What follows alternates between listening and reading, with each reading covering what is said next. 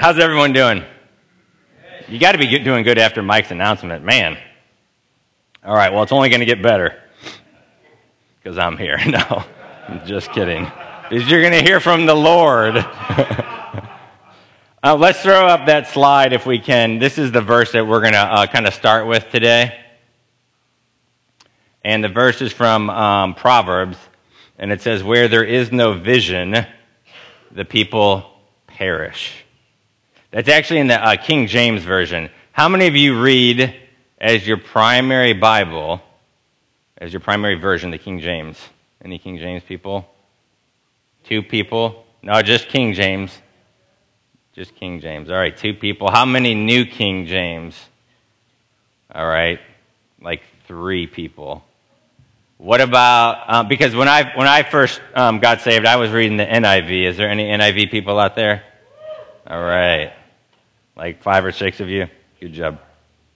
Oh, the 84? Okay. That's like, you know, people do that with the King James too. You know, you're going to turn into those King James people. You know, it's got to be the 1611 version or something like that. 1984. It's a good year. Laura, were you even born yet? Okay, a couple years later. That's all right. uh, what do we do? NIV. How about NASB? Okay. NASB. What about the ESV? Okay, the ESV.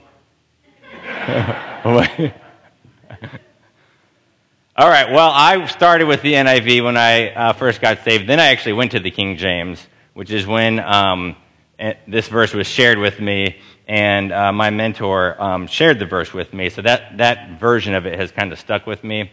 Then I went to the New King James for a tiny little bit. Then I went to the NASB. Then I went to, and I'm still with the ESV. But currently, I'm actually reading through the Bible, and I'm not even using any of those versions I mentioned. I'm actually using a completely different version. Just to, you know, sometimes when you're reading through and you, it's easy if you're not careful to kind of get stuck in a rut and you're just reading through your version and it's the same version. There's benefits to staying in the same version because then you become more familiar with it and you know it better. But um, sometimes you can start to just gloss over things and kind of get a little fog in the eyes. So I'm reusing a different version uh, as I read through the Bible this year, and it's been good because sometimes I'll be like, whoa. I'm like, I need to turn to my ESV and see how they say it. And it's just been good to kind of see some different um, translations. So, where there is no vision, the people perish. Um, one, as I begin, I just want to echo what Mike Dean said. Um, and uh, with the Foundations Conference coming up, our, our theme or our title is A Clear Vision in an Opaque World.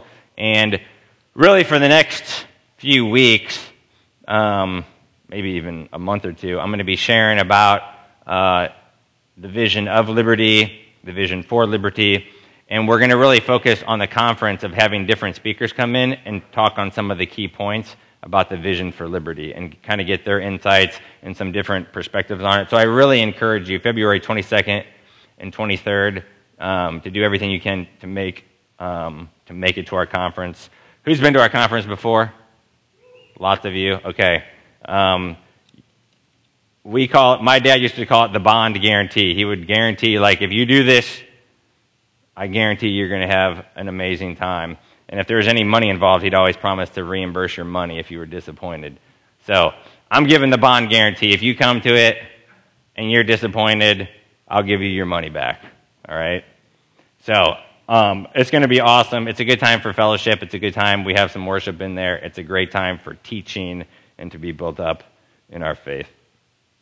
Um, speaking kind of of being built up in our faith, we got some uh, amazing Bible quizzers here. You know that? You guys know what Bible quizzing is? Yes, some of you do. Anyway, um, we've been privileged to have Bible quizzing back in our church this year, and I got to see a little bit of it yesterday. I um, went into one of the quizzes, and man, we have kids that know uh, the word. You guys are memorizing John this year, right? Okay.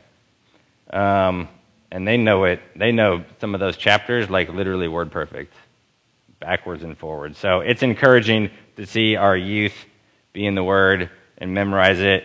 Um, we had our first upper room the other night. And uh, man, it was awesome. It was really, really good. We probably had, I don't know, 15 or 20 people, and it was a very sweet time of prayer. That's this, um, the last Wednesday of every month, the fourth Wednesday, I guess is a better way to say it. Um, but a good time. Thank you for all that came to that. Normally, we actually missed our pro life um, sermon because of the snow. Usually, we take a couple Sundays to do that. And um, Diane went last week. Normally, I would, I would just do it this week, but because the conference is coming up, I want to make sure I have plenty of time to um, talk about, preach on, discuss um, Liberty's vision.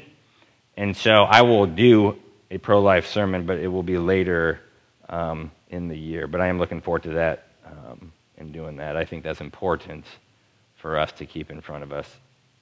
So, my new series that I'm starting will be devoted to the vision of liberty. And I'm going to begin by giving you all an overview of the vision and explaining it, and then spending a number of sermons going more in depth and explaining how it applies to us. Okay, so this is sort of the overview. Now, if I take my glasses off, um, I got to put them back on so I can make sure I read what my notes say.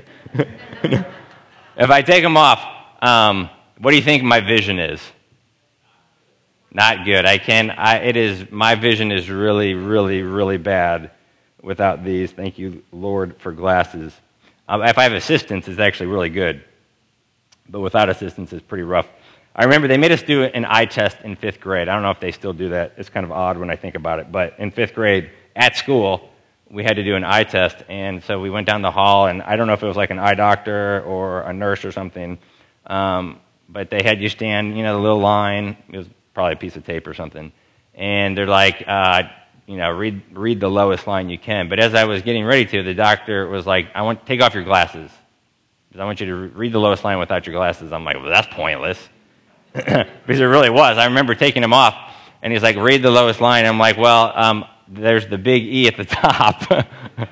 and I only know that because they all have an E at the very top. But I can't even see that, doctor. Uh, so my eyesight since fifth grade has only gotten worse. Um, and I really don't like wearing glasses with uh, smudges on them. You know, so I clean my glasses just about every day. Uh, why?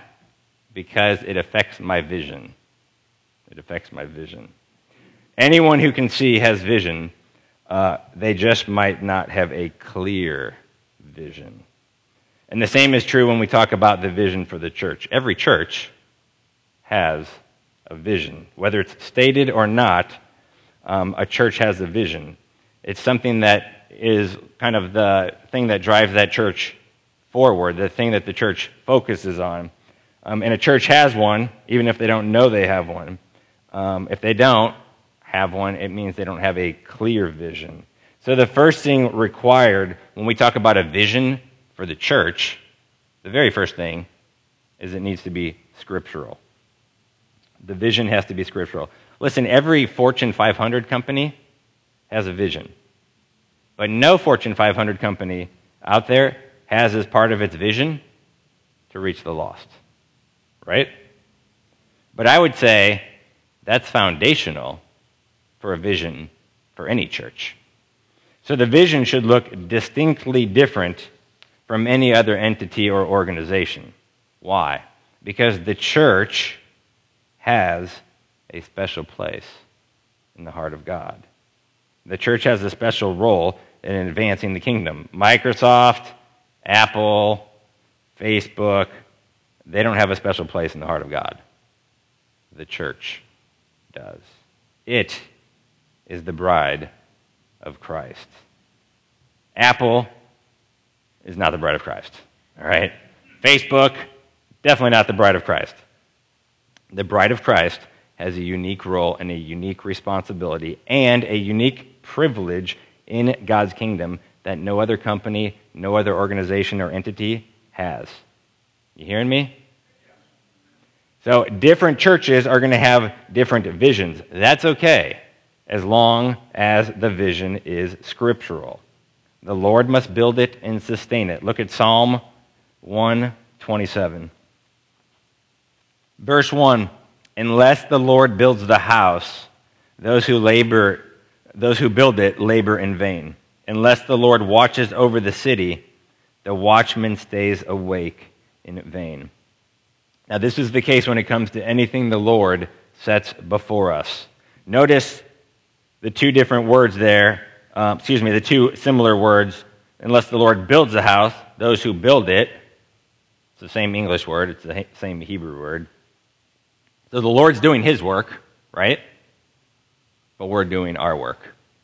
But God has to do his work in order for our work to have any chance of succeeding. So, unless the Lord builds the house, we can do all the stuff we want. And if the Lord's not a part of it, it will fail. We can do all the great programs we can possibly think of, but if God is not there, if He is not a part of it, if He is not at the center, and if He is not there encouraging us on, walking with us, blessing it, it will do no good. So, this is the case when it comes to anything that the Lord sets before us. And it's true of this church. Okay? The Lord has to build whatever He's going to do through this church. It has to be first and foremost His work. And then we come along and we help Him build it. But the key is we're helping Him. We're helping Him. Now, it might seem rather obvious that the vision of a church must be scriptural. Um, don't take it for granted. Do not take it for granted. I am more concerned today about the state of not just the church, I will be even more specific, the evangelical church, and I'll be more specific than that, the evangelical conservative church. I'm more concerned than I have ever been. Um, it does not look good for people who claim to be conservative evangelicals. It doesn't look good. Um, I would expect the liberal branches of certain denominations to give in and cave to the culture and to the flesh, which they have, very sadly. Uh, now we have certain conservative denominations starting to cave on biblical issues. So, unbiblical views, you can see them espoused by believers. I believe they're saved, but they're unbiblical views espoused by believers on social media on a regular basis. Then I, I listen to sermons. I listen to sermons of people around here, and I listen to sermons of you know more well-known people. But I listen to sermons, and you can hear unbiblical views espoused on a regular basis. Conservative evangelical pulpits. So don't assume. Don't assume that something is scriptural just because it has the stamp of the church, just because it has the stamp of evangelical, just because it has the stamp of conservative. Don't assume that it is scriptural. Okay? Sadly, those two aren't necessarily equating anymore. It has to be scriptural. Okay, this is the standard. This is the standard. For anything that the Lord is going to do, this is the standard. This is where we turn. Okay? This is the standard. Now, what is a vision? Now, it's not what you might normally think of in regards to visions that the Bible talks about. That's not what I have in mind. When the Bible talks about visions, it's usually in the context of like the Lord revealing something um, supernaturally. Maybe some type of event is going to occur or has occurred, and he's giving that particular person insight information. Uh, to be clear, in terms of that, a dream occurs when you're asleep. You can have a dream from the Lord. A vision occurs when you're awake. You can have a vision from the Lord. But when we use the term vision in the context that I'm talking about, the idea is more focused on like what is the Lord putting on the hearts of this church and its leadership to accomplish. At the end of the day, what is liberty all about? And the vision a church has will answer these questions Where does the Lord want to take us? What does the Lord want us to do? What does the Lord want to see accomplished here? and what are the objectives the Lord has us working towards. Now, here's the thing this requires much dependence on the Lord. Because there's 66 books here with a whole lot of information. And us as an individual church can't do every possible thing that we could possibly think of for the kingdom. At least we couldn't do it well. And I believe we're called to excellence. So it requires much dependence on the Lord because the question is what does God want liberty to do? What does He want this church in 2019 to do. That will look different for a church in O'Fallon, Missouri, than it will for a church in Naples, Florida, than it will for a church in Los Angeles, California, than it will for a church in Central America, Belize. Okay? It's going to look different. Okay? So we have to depend on the Lord to clearly discern what He wants us to do. What does He want us to do? So we depend on Him. Look at Proverbs chapter 16. Here's what it says in verse 9 The heart of man plans his way, but the Lord establishes his steps. Again, we can come up with all the things we want to do, but at the end of the day, we have to depend on the Lord because He is the one that will establish what He has set out for us. In our own lives and with our families, we depend on the Lord to show us the way. The same is true for the church. Listen, God said to Abraham, Go. Right? Go. And he had some promises attached with that. And Abraham was required to trust the Lord each step of the way. But Abraham was not given, like, you know, a 12 slide PowerPoint presentation with little details. No, he was told to go, right? So he went. So we have to depend on the Lord. We have to hear his voice, and then we have to obey it. Look at Acts chapter 15. Acts chapter 15 is, is what's called the Jerusalem Council chapter where they're dealing with some issues that have come up in the life of the early church. and they decide to write a letter to the Gentile believers. And so it says in verse 22 Then it seemed good to the apostles and the elders with the whole church to choose men from among them and send them to Antioch with Paul and Barnabas. They sent Judas, called Barsabbas, and Silas, leading men among the brothers, with the following letters the brothers, both the apostles and the elders, to the brothers who are of the Gentiles in Antioch, in Syria, in Cilicia, greetings. Since we have heard that some persons have gone out from us and troubled you with words, unsettling your minds, although we gave them no instructions, it has seemed good to us, having come to one accord, to choose men and send them to you with our beloved Barnabas and Paul, men who have risked their lives for the name of our Lord Jesus Christ. We have therefore sent Judas and Silas, who themselves will tell you the same things by word of mouth. For it has seemed good to the Holy Spirit and to us. Now stop right there, because that's what I want you to see. It has seemed good to the Holy Spirit. Well, uh, how did they know that? How did they know that? Because they were together, discerning the will of the Lord. They were searching the scriptures. They were praying. They were seeking his face. So it seemed good, it says in verse 28, first to the Holy Spirit and to us to lay on you no greater burden than these requirements, and then he lays them out. So when we talk about something like this, we need to realize we are dependent on the Lord, dependent for what he wants us to do in our own lives right? Each one of you has a calling of some sort. You have a calling, a vocation of sorts. And God wants you to be faithful and discern that calling from Him. For some of you, that might be a student. For some of you, that might be as a mom at home. For some of you, that might be in the workforce. Each of you has to discern clearly from the Lord what that vocation is.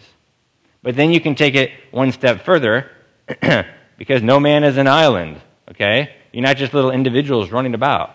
You're part of a family. Even if you're a single person here, you're part of a family. And you need to discern what does that look like? What is the calling for your family? Your family has a calling. So you have to discern as a family, as a family unit, what does God want you doing? Where does He want you fellowshipping at? What does He want you involved in? I mean, all sorts of questions. Does he want you involved in these activities? Does he want you involved in these activities? Does he want you serving over here? Does he want you serving over? Okay? But your family has a calling. But then there's the calling that you have with the church. The church itself has a calling. The church is called, the family is called, and the individual is called. Okay? And the church is called to be what? The salt and the light. It's called the bride of Christ. And these things we see in Scripture, and then we want to carry them out. We want to be faithful to it. And we have a calling on this church. Okay? We have vague, vague, maybe that's not the right word, but general principles that the church is supposed to do. Then the question is how do we apply those principles in the here and now? How do we apply it in 2019 to Liberty Church? And then we discern it and we walk it out. Why even have a vision to begin with? What's the point of having a vision? Well, it gives direction to the church. It gives focus for the church and gives clarity for the church. Uh, one of my early mentors, Tim Ward, many of you know, we can throw that slide back up. Where there is no vision, the people perish. And I remember him telling the story. I think he told it a couple times, but he told the story of this church. Um, and that was like the sign that was over the church. Where there is no uh, vision, the people perish. And what happened to that church is a lot of, in, you know, kind of like squabbling started to take place and infighting. And the church was being torn apart. And one day, they showed up for church on Sunday, and the first letter of the first word had fallen off the sign. And instead of saying, where there is no vision, the people perish, it says, here there is no vision, and the people perish.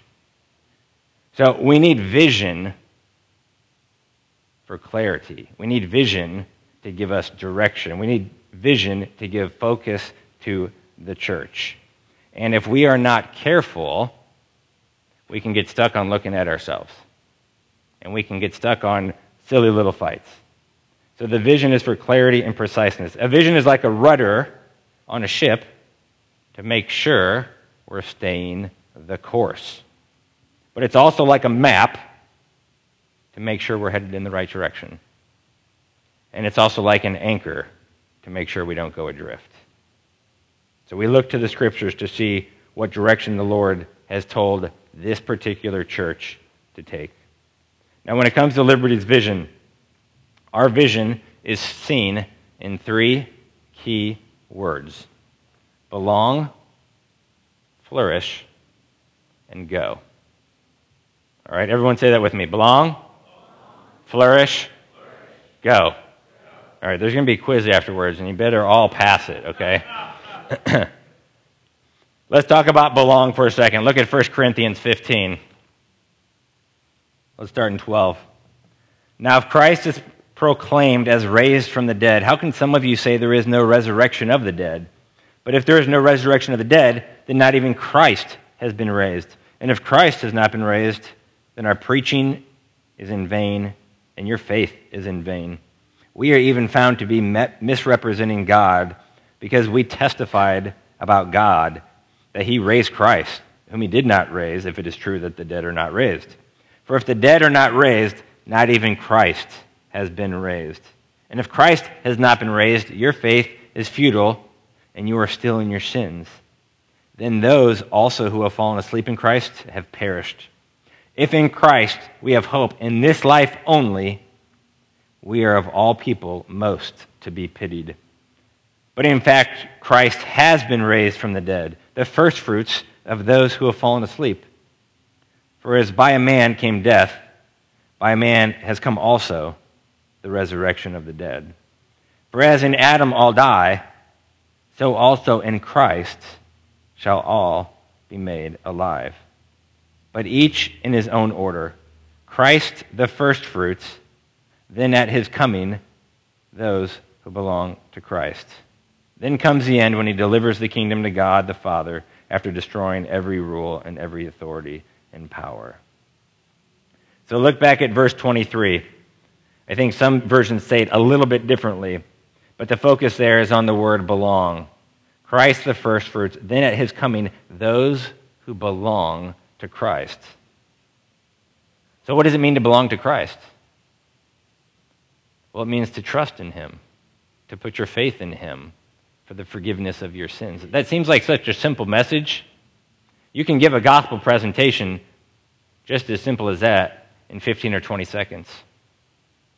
It's important for us to remember that and to remember the gospel. We need to belong to Jesus. That's first and foremost. If you want to belong, you got to you got to have the faith in Jesus. You got to trust. But if we belong to Jesus, that means we are also his bride. And think about it. Who does the bride belong to?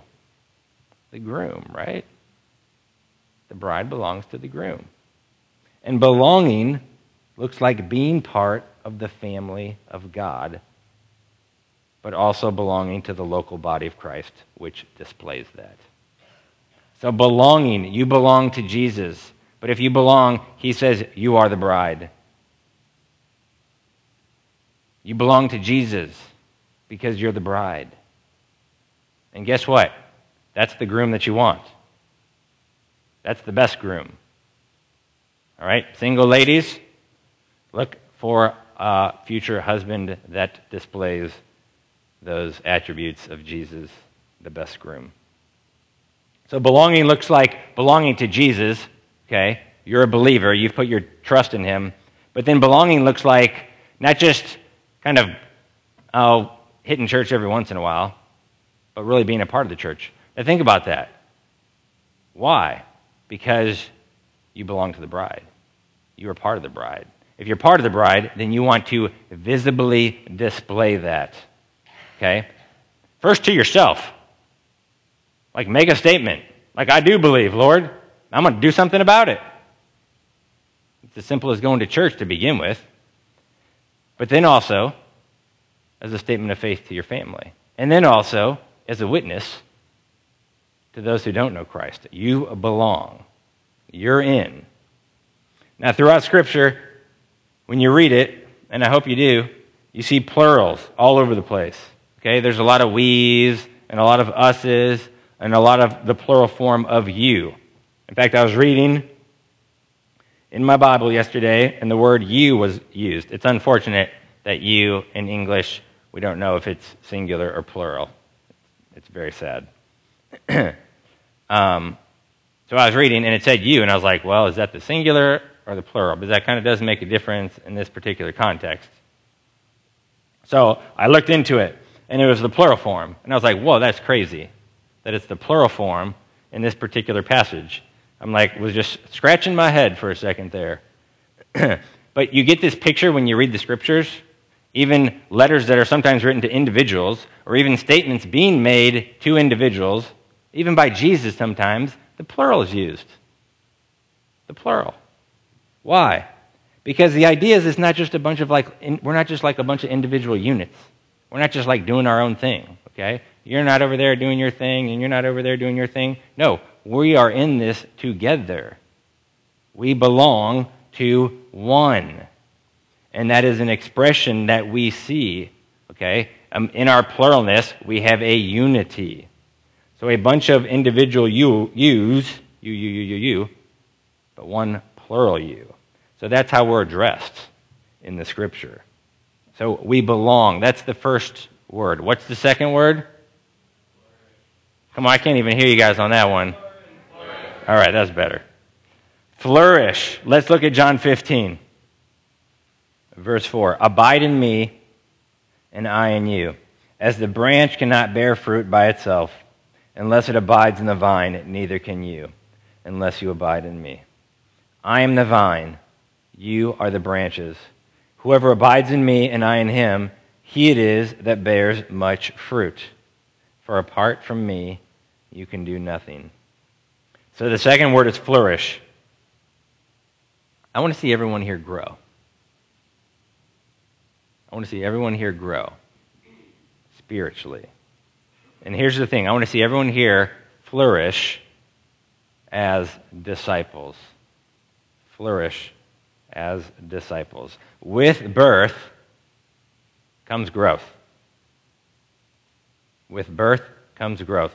If you are born again, then there will be growth. Now, when a baby is born, what happens when it stops growing? When it's young. Like everyone starts freaking out, right? If, if a baby hits a period for a while where it doesn't gain any weight, The mom's freaking out, the dad's freaking out, the nurse is freaking out, the doctor's freaking out. And one of our kids, the first couple years of their life, for about six to 12 months, didn't gain any weight. And we're seeing all sorts of doctors, and everyone knew we were concerned. Why? Because with birth comes growth. And if there's not growth, usually indicates something is not right. Well, guess what? New birth leads to growth as well. So I'm talking about in the church, there should be growth in your life. In the home, there should be growth in, in your life. In the workplace, there should be growth in your life. As believers, God wants us to flourish. That's what that verse is talking about. Bear much fruit. So we flourish as disciples. We flourish as disciples. And then the third word, what's the third word? Go. Finally, we go. We go in service and mission. We go in service and mission. Picture for a minute someone who wants to be a scuba diver. And you got to go through tons of training to get to the point where you're certified as a scuba diver.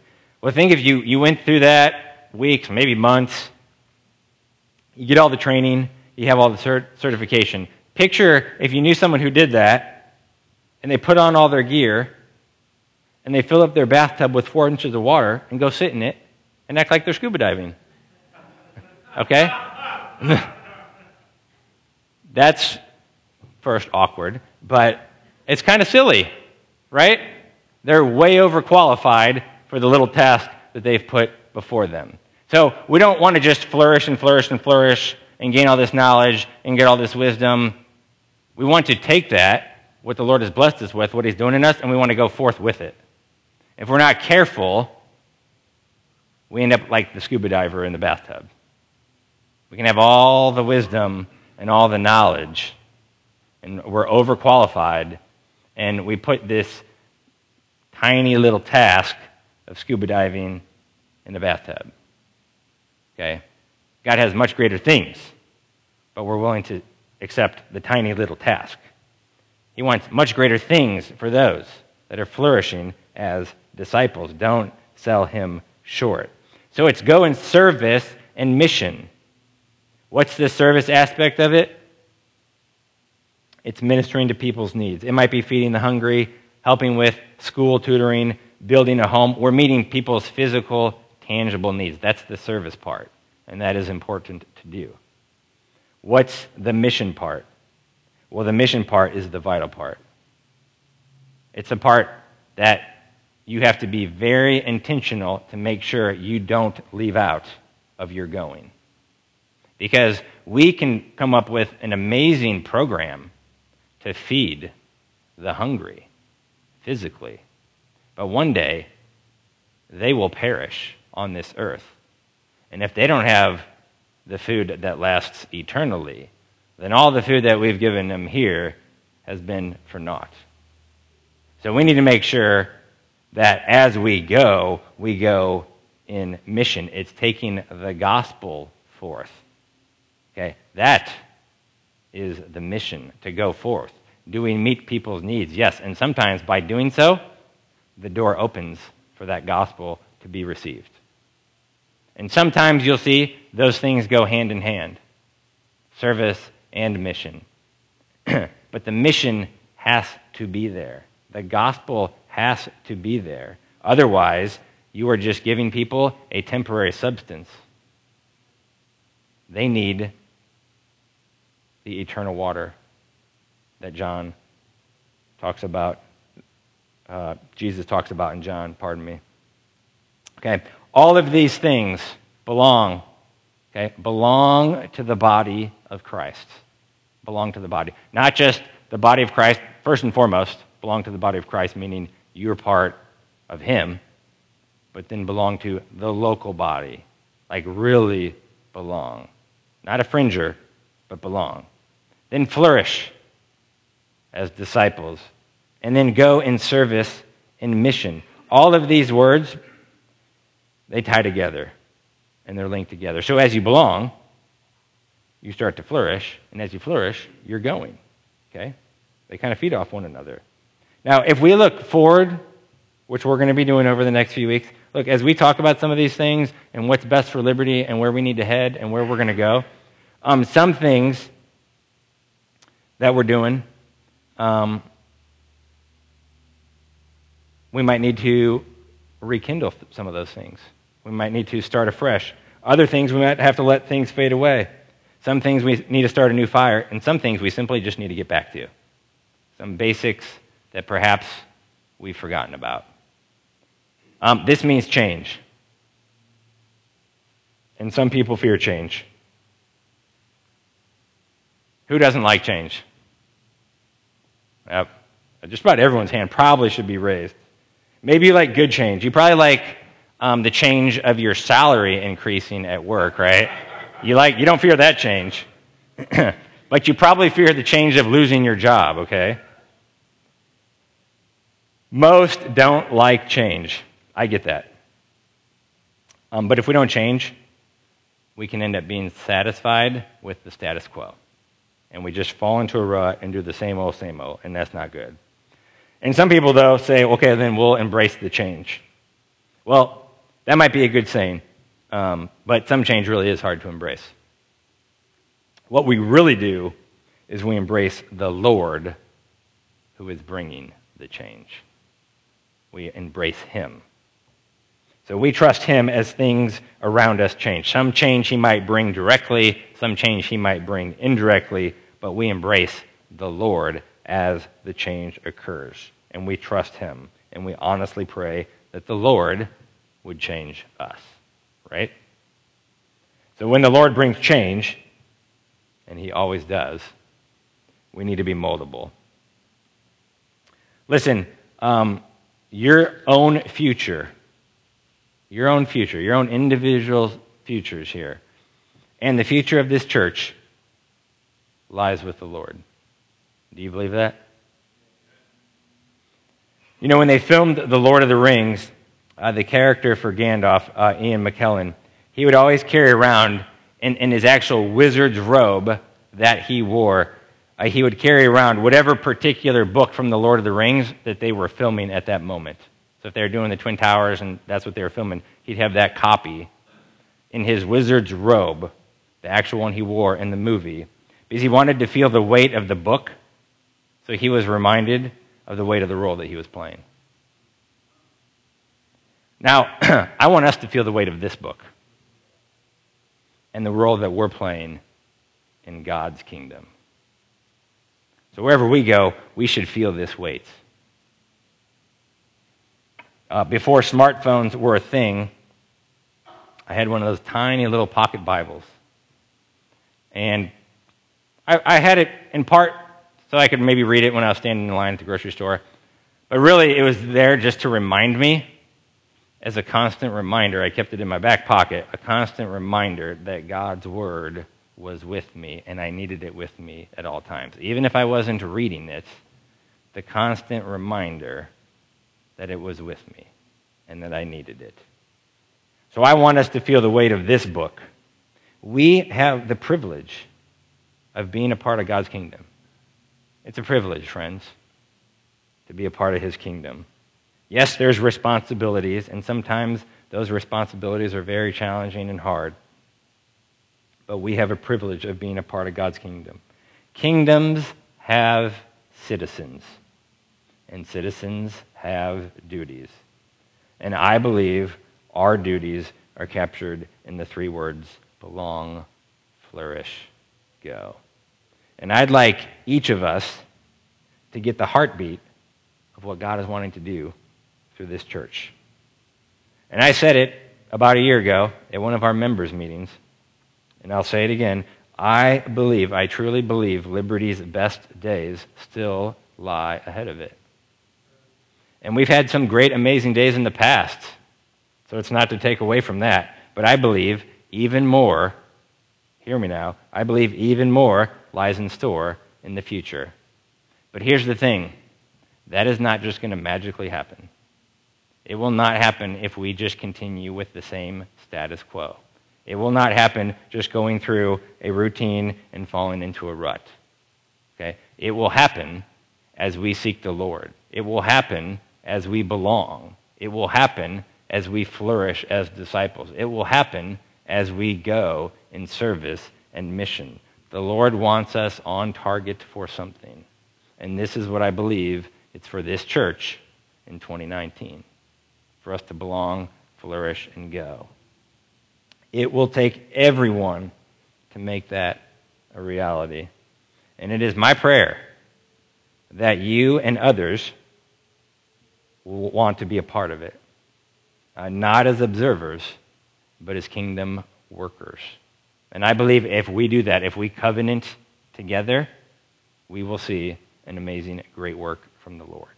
God's done some amazing, great stuff through this church already. We're roughly, uh, what is it, 22, 23 years old. Okay? Um, we've got many more years ahead of us. Many more years for God to do even greater things, I believe. And He wants us, all of us, to be a part of that. Not just sideline observers, but players in the game. Let's pray. Lord, we thank you for your heart, for the bride. We thank you for the local expression of different churches, God, that you're working in, that you're working through.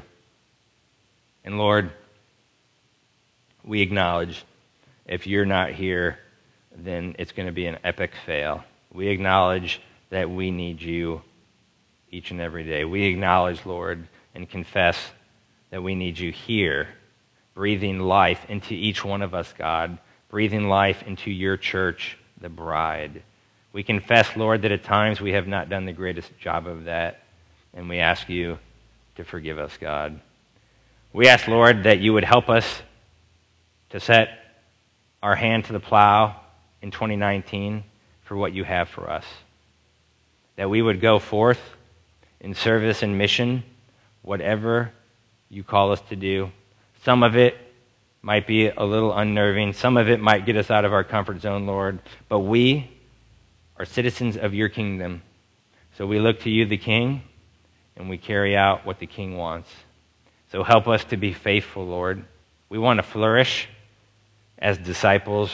We want to flourish as your children in your kingdom. So, Lord, give us sweet times in your word. I pray for a revival in the hearts of the people here in your word, God, that they would get back to some of the simple basics of being in your word and being in prayer. That they would make that commitment now, Lord, to make 2019 a year where they're serious about you and serious about their commitment to your word and knowing it better. And I do pray, God, that you would bless our efforts as we go.